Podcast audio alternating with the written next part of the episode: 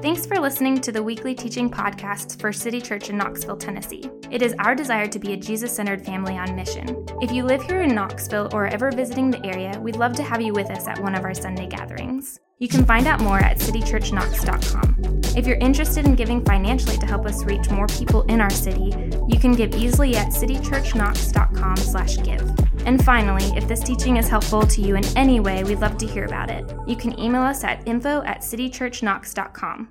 With that being said, here's this week's teaching. Good to see you guys. Uh, my name is Kent. If we hadn't had the chance to meet before, I'm one of the pastors here as well. Uh, if you'll uh, open your Bibles with me to the book of Matthew, chapter 5.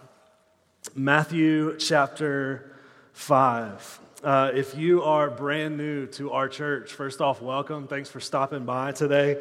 Um, for you to know, we are about six weeks into a series where we're just walking straight through the book of Matthew in the Bible.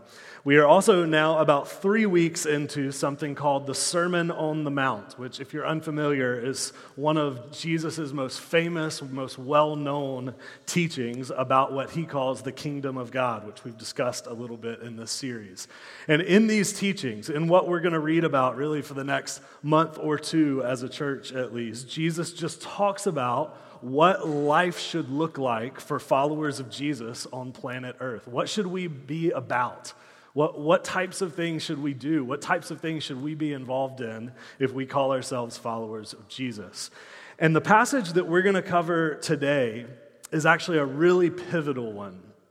Because today, in today's passage, Jesus lays a foundation for really what we will unpack for the remainder of his Sermon on the Mount, which means everything we'll talk about really from now until mid November or so as a church is just working out the implications of what Jesus is going to say in the passage today and to help us sort of wrap our minds around what is said today. Obviously, it's really important that we get what Jesus says today so that we understand what he's about to say for the next several weeks. Uh, what I want us to do is sort of start off with two broad questions for us to think on. I, I, think these questions sort of frame up what Jesus is trying to get at in this story, in this passage, and, and they get us in a similar brain space as him to start off with. So, two questions I want you to consider with me. First, what does it mean to be a good person? What does it mean to be a good person? Second question is, how good is good enough? What does it mean to be a good person, and how good is good enough? First, what does it mean to be a good person? Every single person who has ever lived, whether they realize it or not, has a functional answer to that question. Follower of Jesus or not, religious or not religious, the Republican Party has an answer to that question. The Democratic Party has an answer to that question. Younger people have an answer to it, older people have an answer to it. People in Alabama have an answer to it, which is shocking to me because I was raised as a Tennessee fan to believe that there aren't any good people in Alabama. But there are, and they have answers to this question What makes a good person? The reality is that all of us do. We all have a functional answer to that question. And we also, to get into the second question, we have certain measurements in our minds for how good is good enough. We have people and types of people that do and don't make the cut in our brains. There are varying levels of whatever definition of goodness we happen to operate by, and we have a tendency to approve of the people that measure up and to disapprove of the people who don't, or bare minimum, just look down our noses at them from time to time, right? Every single one of us does this. Even the person out there who says, Well, I don't think there is an objective measurement of goodness in the world, and I think we all just have to decide what goodness is for ourselves. Even by saying that, you're doing the thing you're claiming not to do. Effectively, what you're saying is that a good person is someone who doesn't impose their definition of goodness on other people. So you're still doing it. You're still saying that there is such thing as a good person and that on some level we should all strive to be that. No matter who you are, no matter what your belief system, we all have functional answers to those questions. And you should know that you operate out of those answers on a regular basis. You'd be surprised by how many of the decisions you make on a day to day level actually involve you drawing on your functional answers to those questions, your definition of what a good person is. So we go about romantic relationships like we imagine a good person would go about romantic relationships. We do our jobs every day at work. We do our jobs like we imagine a good person would do our jobs, or at least when the boss is looking, right? We spend and save and budget our money like we imagine a good person would do all of those things. We draw on this answer of what makes a good person on a regular basis far more often than we realize because a lot of the time we're doing it subconsciously. But suffice it to say, your answers to those questions about what makes a good person and how good is good enough are absolutely central to how you go about your life, whether you realize that or not.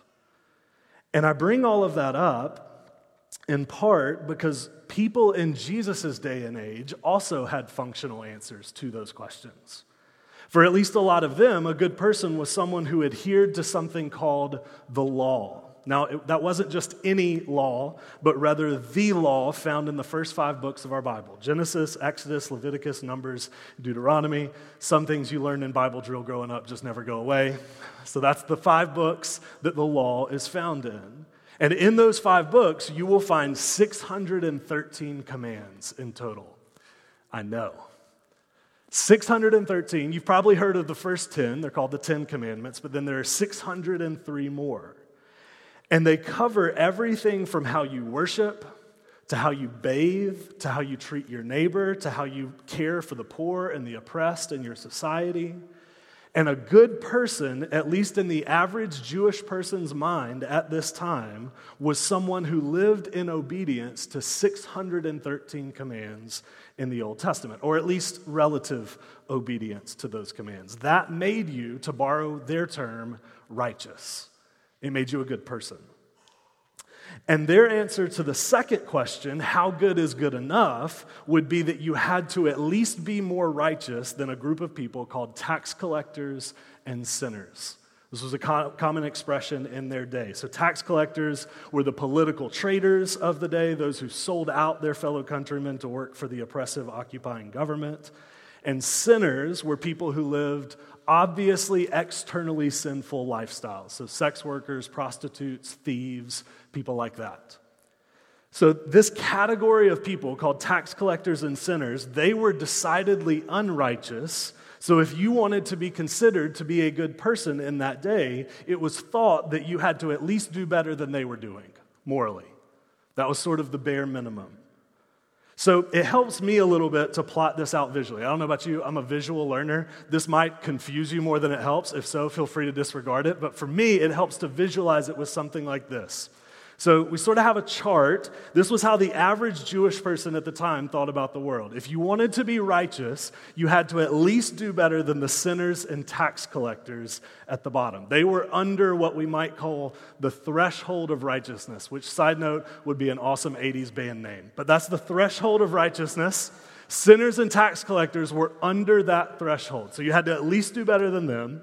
Most people operated above that in a broad category that we might call law observant Jews.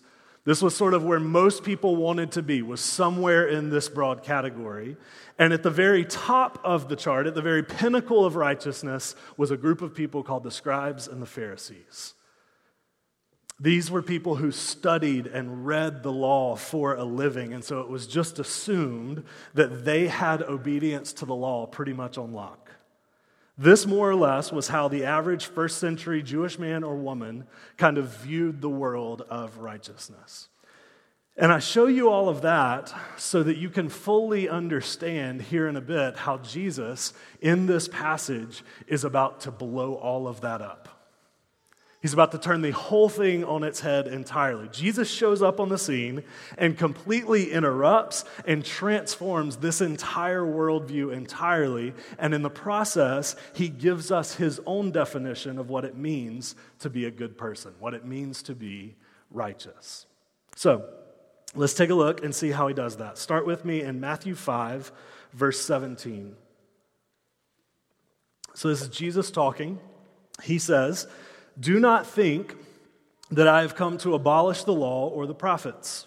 I have not come to abolish them, but to fulfill them. So Jesus mentions the law and the prophets. The law we already defined, 613 commandments in the Old Testament.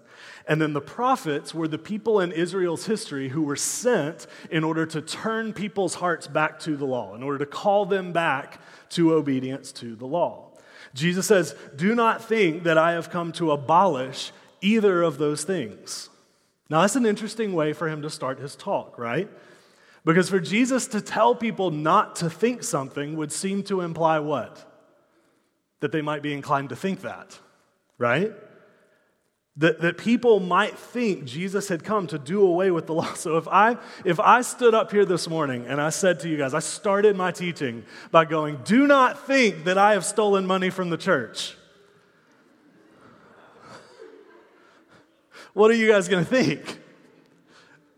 That would seem to indicate that I think something I've done might look like I have stolen money from the church. I haven't done that, so genuinely do not think that. But if I started that way, you would think something was up, right? So Jesus starts off by saying, Do not think that I have come to abolish the law and the prophets. Do not think that that's what I've come to do. And for Jesus to say this means that he suspects some people might think he is doing away with those things. And if you read through the Gospels, the other accounts of Jesus' life in the Bible, sure enough, you'll actually come across quite a few times in his life where he was accused of breaking or violating or disregarding the Old Testament law. Jesus approaches things like the Sabbath differently from how his contemporaries did. He approaches purity laws and regulations differently than how people at his time did. He does things in his life at times that seem like he is disregarding the Old Testament law. But Jesus here wants to clarify that potential misunderstanding of who he is and what he does. Jesus says, That is not the nature of my relationship to the law and the prophets. That's not what I've come to do at all. I haven't come to tear it all down, but rather to fulfill it. I've come to fulfill the law and the prophets. Now, at the end of our teaching, we're going to come back around to that idea of Jesus fulfilling the law and the prophets, because that is massively important, not just to how we understand this passage, but how we understand the entire Bible. So we're going to circle back around to that. Before we do that, though, I just want you to see how emphatic Jesus gets about him not coming to abolish the law and the prophets. So continue with me in our passage in verse 18. For truly I say to you, until heaven and earth pass away, not an iota, not a dot will pass from the law until all is accomplished. Therefore, whoever relaxes one of the, one of the least of these commandments and teaches others to do the same will be called least in the kingdom of heaven. But whoever does them and teaches them will be called great in the kingdom of heaven. So Jesus is very passionate about this. He says, Not a single iota or dot of the law will pass away from it. So, brief Bible nerd alert, just to give you a heads up on that. But I think this does really help us to see how insistent Jesus is being here. So, most literally, Jesus says, Not a jot or a tittle will pass from the law. I wanted to be very careful how I said that second word so as to not have to fire myself. Not a jot or a tittle will pass from the law. So a jot was the smallest letter in the Hebrew alphabet. It was tiny, it would look something like an apostrophe to us. And a tittle is a mark even smaller than a jot. It was a pen stroke that distinguishes one Hebrew letter from the next. So Jesus is saying not even the tiniest detail of the law will be tossed aside, not a bit of it. I did not show up on the scene to do away with the slightest detail of the law and the prophets. They are still our guide to describe for us what a righteous life, what a good life looks like. And therefore, Jesus says, anybody who says to people, oh, don't worry about the law, it's not a big deal, you don't have to concern yourself with that at all, Jesus says that person will be called least in the kingdom of heaven. But anybody who does them, anybody who lives out a life of obedience to the law and teaches other people to do the same, that person will be called great in the kingdom of heaven. So these are really strong words. But in case they weren't strong enough, next, Jesus just goes in for the kill. Look with me at verse 20. For I tell you, unless your righteousness exceeds that of the scribes and Pharisees, you will never enter the kingdom of heaven. Now, I want us to spend a good bit of time on that last verse, verse 20. Because in many ways, that's what this whole passage has been building up to, right? Jesus is saying that in order to be a part of the kingdom of God, God's way of doing things in the world, your righteousness will have to be greater. It will have to exceed the righteousness of the scribes and the Pharisees. And I think this verse helps us see precisely how different Jesus' view of goodness and righteous was from how most people in his day thought about it. So, to help you see just how different it is, let's look back at our previous chart from earlier. So, that's how most people viewed the world. This is what Jesus says effectively. So, he says it's not the sinners and the tax collectors that you have to do better than, it's the scribes and the Pharisees. Now, remember, those people were on the top of the chart earlier. They were seen as the pinnacle, the crowning achievement of righteousness, and Jesus just made them the baseline of righteousness. Or to be technically correct, not even the baseline, he made them below the baseline, right? That's quite a different way of looking at the world. So, a couple things worth noting here. First, and, and please don't miss this, Jesus is implying here that the Pharisees and the scribes will not enter the kingdom of heaven that they won't enter it. They're out, in other words. By saying that kingdom righteousness must exceed theirs, Jesus is implying that theirs was not good enough. Their righteousness wasn't good enough. That was a bold statement to make back in the day. Imagine someone coming up to one of us today and saying, Yeah, unless you're a better person than Mother Teresa, there's no way you're getting into heaven. Sorry. It's a bold statement. The Pharisees were seen as the most righteous, the most moral, the most upright. And here Jesus says, yeah, you're at least going to have to do better than them. Which, second, if you're paying attention, should make you ask the question what in the world about the righteousness of the scribes and Pharisees wasn't good enough for the kingdom? In what universe was their goodness not good enough? What about it was lacking exactly? Well, I think one good place to answer that is Matthew 23. We could probably go to a lot of places in the Bible to answer that question, but I think one of the most obvious is in Matthew 23. So we'll put this on the screen, but in the, in the couple verses that we're about to read, I think Jesus actually clues us into what was so insufficient about the righteousness of the scribes and Pharisees. So take a look with me at Matthew 23, verses 27 and 28.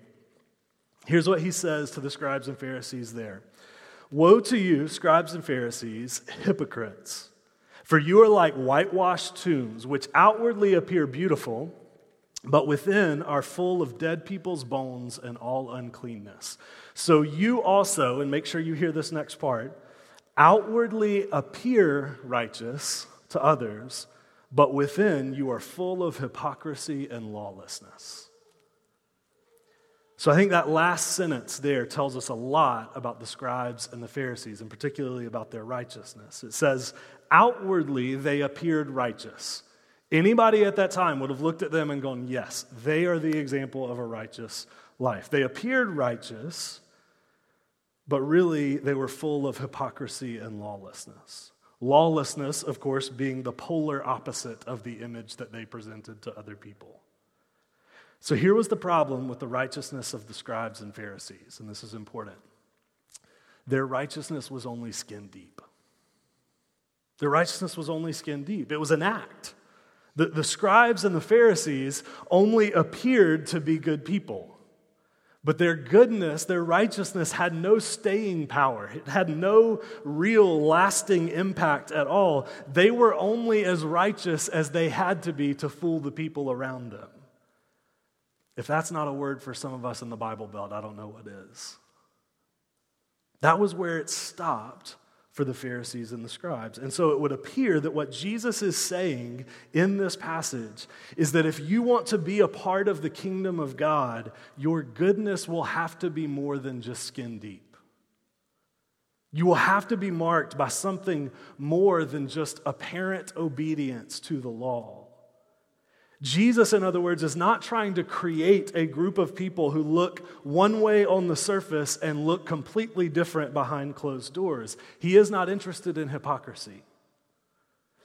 There's a guy named Dallas Willard whose book on the Sermon on the Mount is probably one of my favorites. It's called The Divine Conspiracy. And in that book, he put it this way, and I found this language really helpful to understand what's happening in this passage. Dallas Willard said that the law is not the source of righteousness, it is the course of righteousness. It's not the source of righteousness, it's the course of righteousness. It rhymes, and that's how you know that it's true, right?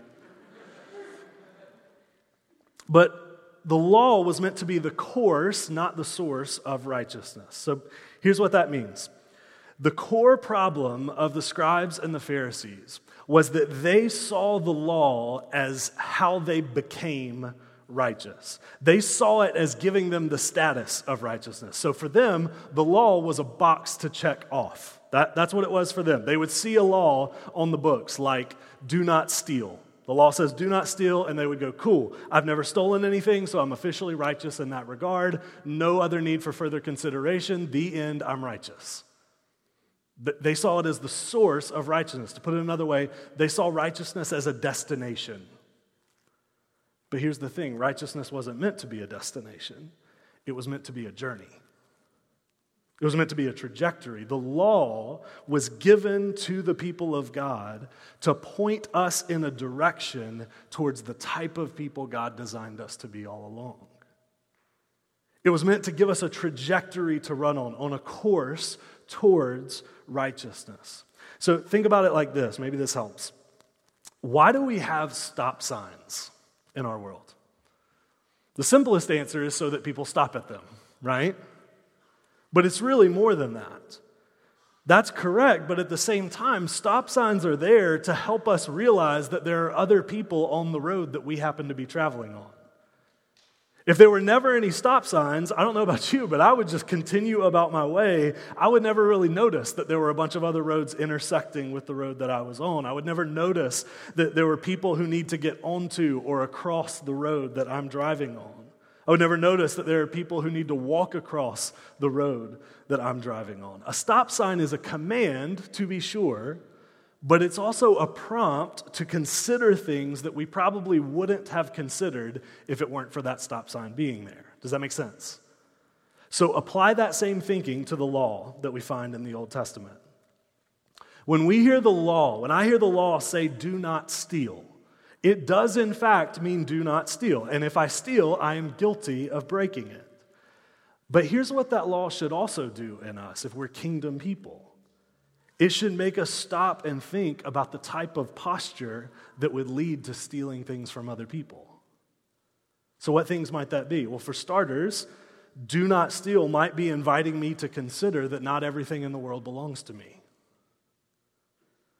It might be inviting me to realize that life is not all about me, and therefore, not everything I see and like should be mine.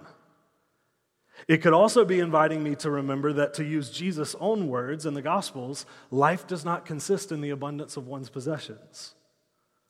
That having all the stuff that I want to have does not actually lead me to a better, more full life as a result of having it. It's also likely inviting me to consider that my actions have consequences. That taking something I want, that acting selfishly and out of greed means that other people don't have what they need now. That my actions have consequences. And we could go on, right? But there are all sorts of things that the command, do not steal, can actually help us think about, can actually help us to process as a result of the command. But here's what I want you to see if you only see righteousness as a destination, like the scribes and Pharisees did, you will likely miss that entire purpose of the law. If you just think, okay, the law says not to steal, Bible says not to steal, I haven't stolen anything, so check, I'm righteous. If you do that, you could technically be in obedience to the law and yet simultaneously miss the entire point of the law. You could never steal a single thing and still think everything you come across should belong to you. You could still be envying people that have more than you. You could never steal a single thing your entire life and yet still believe and operate as if life consists in the abundance of your possessions. You could never steal a single thing in your life and still not learn that your actions have consequences, that your greed and selfishness actually impact other people in substantial ways. And that's what the scribes and the Pharisees had become experts in doing, technically obeying the law and yet simultaneously missing the entire point of the law. They were doing the equivalent of coming to a complete stop at the stop sign, like not even a rolling stop, a complete stop at the stop sign, and then plowing into the person that was supposed to go in front of them. In fact, Jesus criticizes them a few times for doing almost exactly that. And Jesus is saying that that type of surface level obedience, that type of lip service, technical obedience to the law, will not be sufficient in the kingdom of God. That is not what his kingdom is about. He is not trying to create a kingdom of people who technically obey the law and yet miss its entire purpose to begin with. That's not what Jesus' kingdom is about. But when you see the law correctly, when you see the law and the prophets the way that Jesus saw the law and the prophets, it actually sets you on a trajectory, on a course towards righteousness, towards what goodness truly is. It sets you on a path towards the type of human being that God created us all to be. And that in turn will create in you a deeper, better than surface level righteousness that exceeds that of the scribes and the Pharisees. So, Let's think a bit about how this might all play out in our society today. That's the concept. Let's try to bring it into modern day just a little bit and see what it looks like. Because while it might look different for us in our day to day lives, I think there are times where we are actually guilty of doing the very same thing that the scribes and the Pharisees did, just in slightly different ways. Let me try to give you a few examples of how this might look to do it wrongly and to do it correctly. So let's start with an example straight out of the Old Testament, an Old Testament law referred to as the tithe. If you're unfamiliar, there's an Old Testament principle called the tithe, where God's people were to give the first 10% of their income to be used for God's purposes in their world. So 10% right off the top goes to the kingdom. But the scriptures are actually very clear about the fact that the reason we should do that, the reason we should participate in the tithe as God's people, is because it's a simple reminder of the fact that all of our money and all of our resources belongs to God in the first place.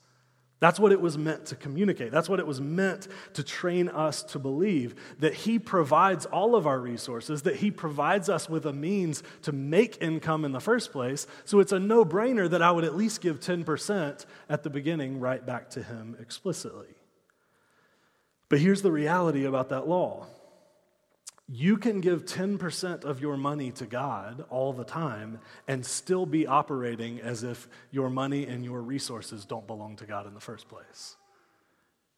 You, you can faithfully tithe your whole life. I could probably give half of my income back to God and still be operating as if my money and my resources actually belong to me and God doesn't get to say what I do with them.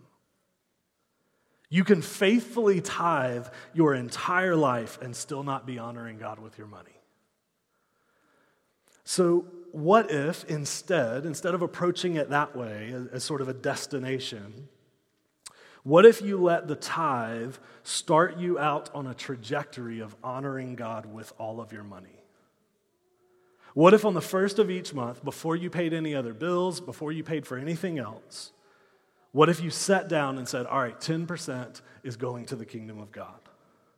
I'm going to go ahead and cut that check, make that transaction, whatever it is, but 10% is going directly to the kingdom of God.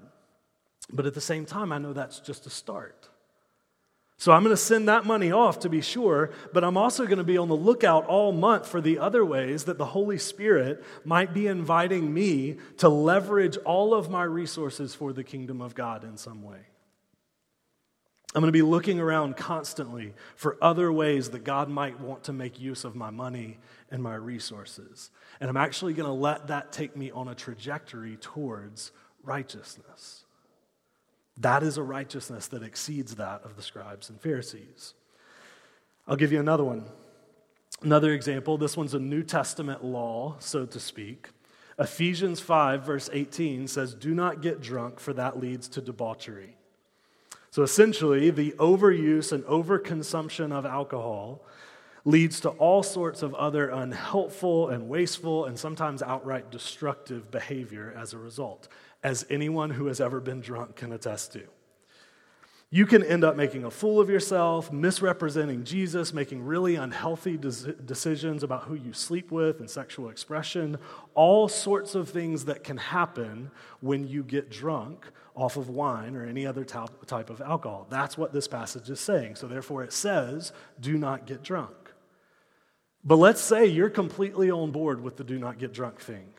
Maybe you're straight edge, maybe you're a complete teetotaler, maybe you abstain from alcohol entirely, or maybe you just have great self control. And so you're able to go out with friends, and even when they get drunk, you're able to just have one or two and be good with it. And that's not an issue for you at all. You hardly ever get drunk at all.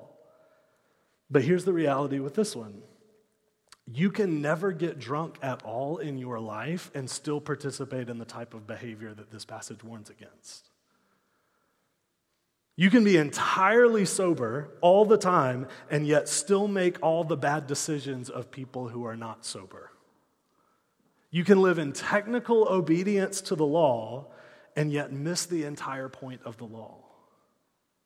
But what if instead you let that law, do not get drunk, point you on a trajectory towards an entirely different kind of life?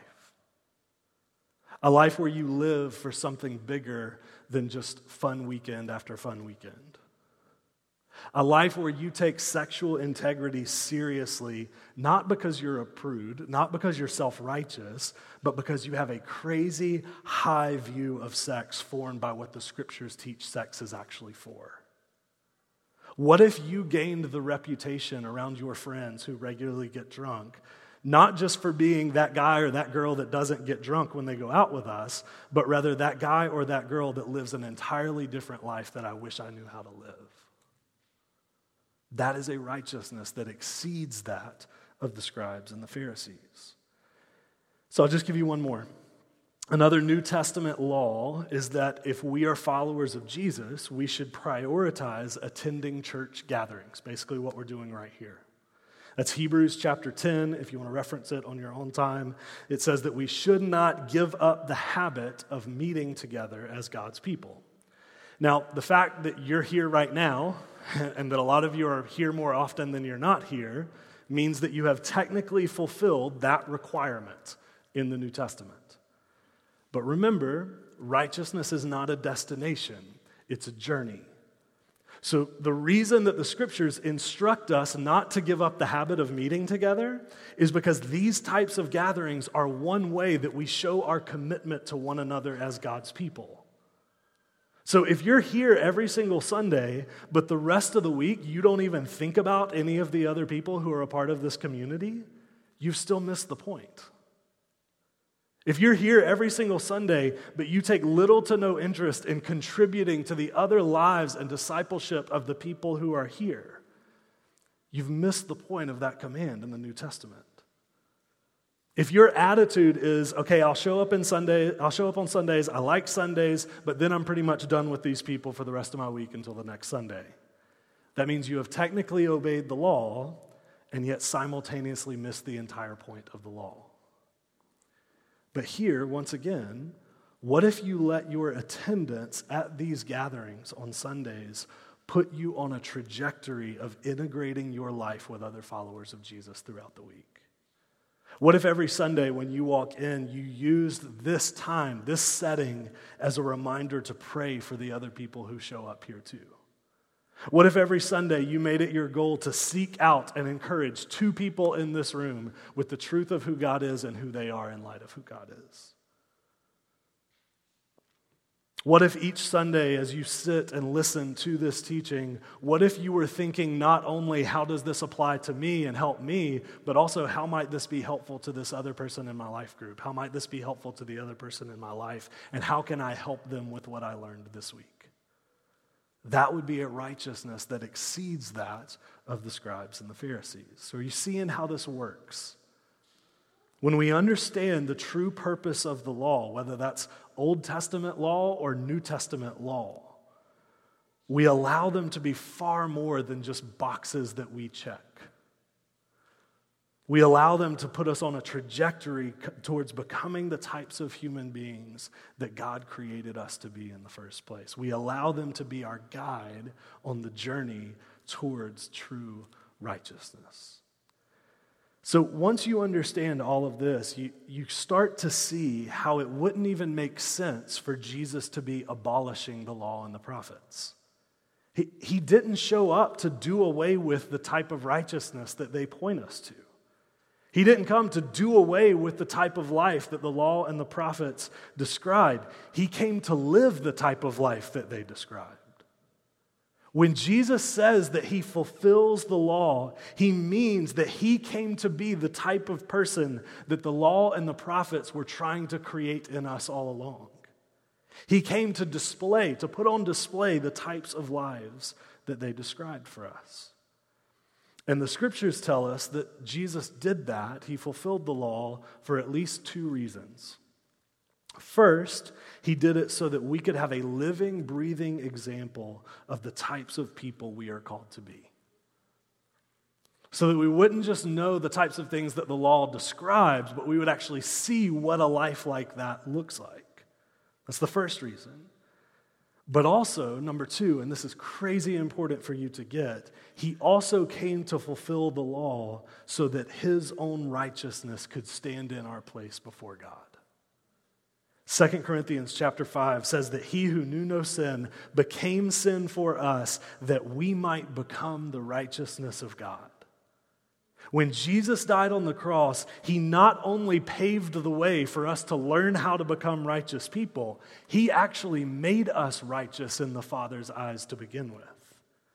So now, when the Father looks at you and I, if we are in Jesus, he doesn't see us as people who are just trying their best to be righteous and miserably failing a lot of the time. Because let's be honest, that's what it looks like a lot of the time for us. He doesn't see us that way. He sees us as already righteous because of Jesus' work on the cross. That's the starting point for followers of Jesus. We are given that status through Jesus' work on the cross, and then we are given the ability through the Holy Spirit to become more and more like that practically over time. That's what it means to follow Jesus. Means to start from that starting point. So, the truth about true righteousness, true goodness, being a good person, is that goodness can really only come as a byproduct. If your goal in life is just to be a good person, if that's the thing that you're aiming for at all times, you're just trying to be a good person, you will either end up crushed, exhausted, or faking it. Those are the options. But when you come to know, and as you get to know Jesus and who he truly is, what will happen is that righteousness and goodness will begin to take root in your life more and more as a byproduct of that. By getting to know Jesus, you will see and you will discover what the true purpose of the law was to begin with. You will see and become the very righteousness that the law and the prophets described for us. So, my prayer is that we, as a community of Jesus, would have an unwavering commitment to becoming Jesus people, and through that, that He would make us into good people by His Spirit. Listen, our world needs good people right now. I don't know if you've ever turned on the news at all, but our world needs good people right now. But it doesn't need people that pretend to be good. That's part of the problem, actually. On both sides of the political aisle, the problem is that a lot of people are willing to pretend to be good at the expense of their own souls. And so, my prayer for us as a community of people is that our aim, our goal would be to become Jesus people. And that in turn, that would generate in us true goodness that is a blessing to the world around us. Let me pray for us to that end.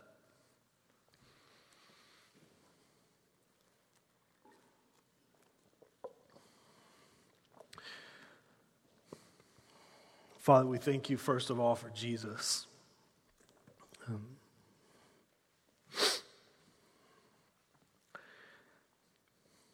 we thank you that you haven't left us to our own devices trying to prove our goodness to you.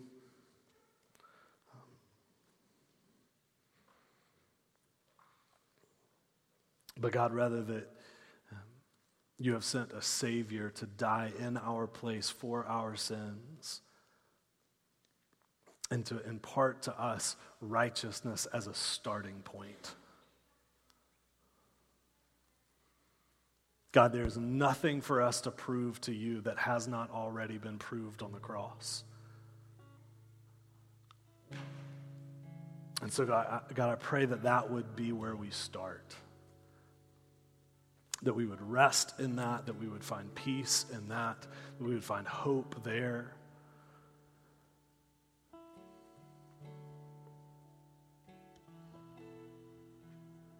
And God, that once we grasp that, we would be propelled and motivated onto the course and the journey that is righteousness, that is becoming the type of people that our world needs.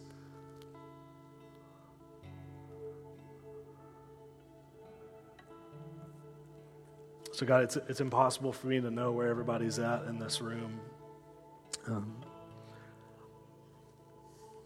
no doubt we probably have a lot of people um, that are crushed and exhausted by trying to do the right thing and just finding in them this gravitational pull against it. God, there are those in the room that um, are just very convinced of their own unrighteousness. And they feel like because of that, you will never love them, you will never care for them, you will never want them. And so, God, I pray that those things would be exposed for the lies that they are. That, not, that is not how you operate, that's not how you view your children. God, you desire us, you want us, you set your love upon us before the foundations of this world. And you delight in us as your sons and daughters. And so, for some of us, I, I know we just need to hear that. And God, for others of us, no doubt, um, if we were just completely honest, our lives look a lot like the scribes and the Pharisees where we have everyone completely fooled around us into thinking that we're good people, but uh, the things that we do behind closed doors, the things that we think in the recesses of our mind about other people, if, if there was just a projector reel set up of what actually goes on in our heart, people would be shocked because it would be so different from the image that we project. And so for this morning, I, I pray for those people. God, I pray for a release. A release from the act that is fake righteousness that you would provide for them someone to confess to, someone to confide in who can help them shrink the gap between who they present to the world and who they actually are. And so, God, if that's what needs to happen, I pray that your spirit would do that in our midst. And God, for all of us, would you set our attention, when you set our gaze on the cross of Jesus that makes us righteous? and helps us walk the trajectory, the course, the journey that is righteousness in return. So, God, we ask for your help. We ask for your spirit to move in our midst.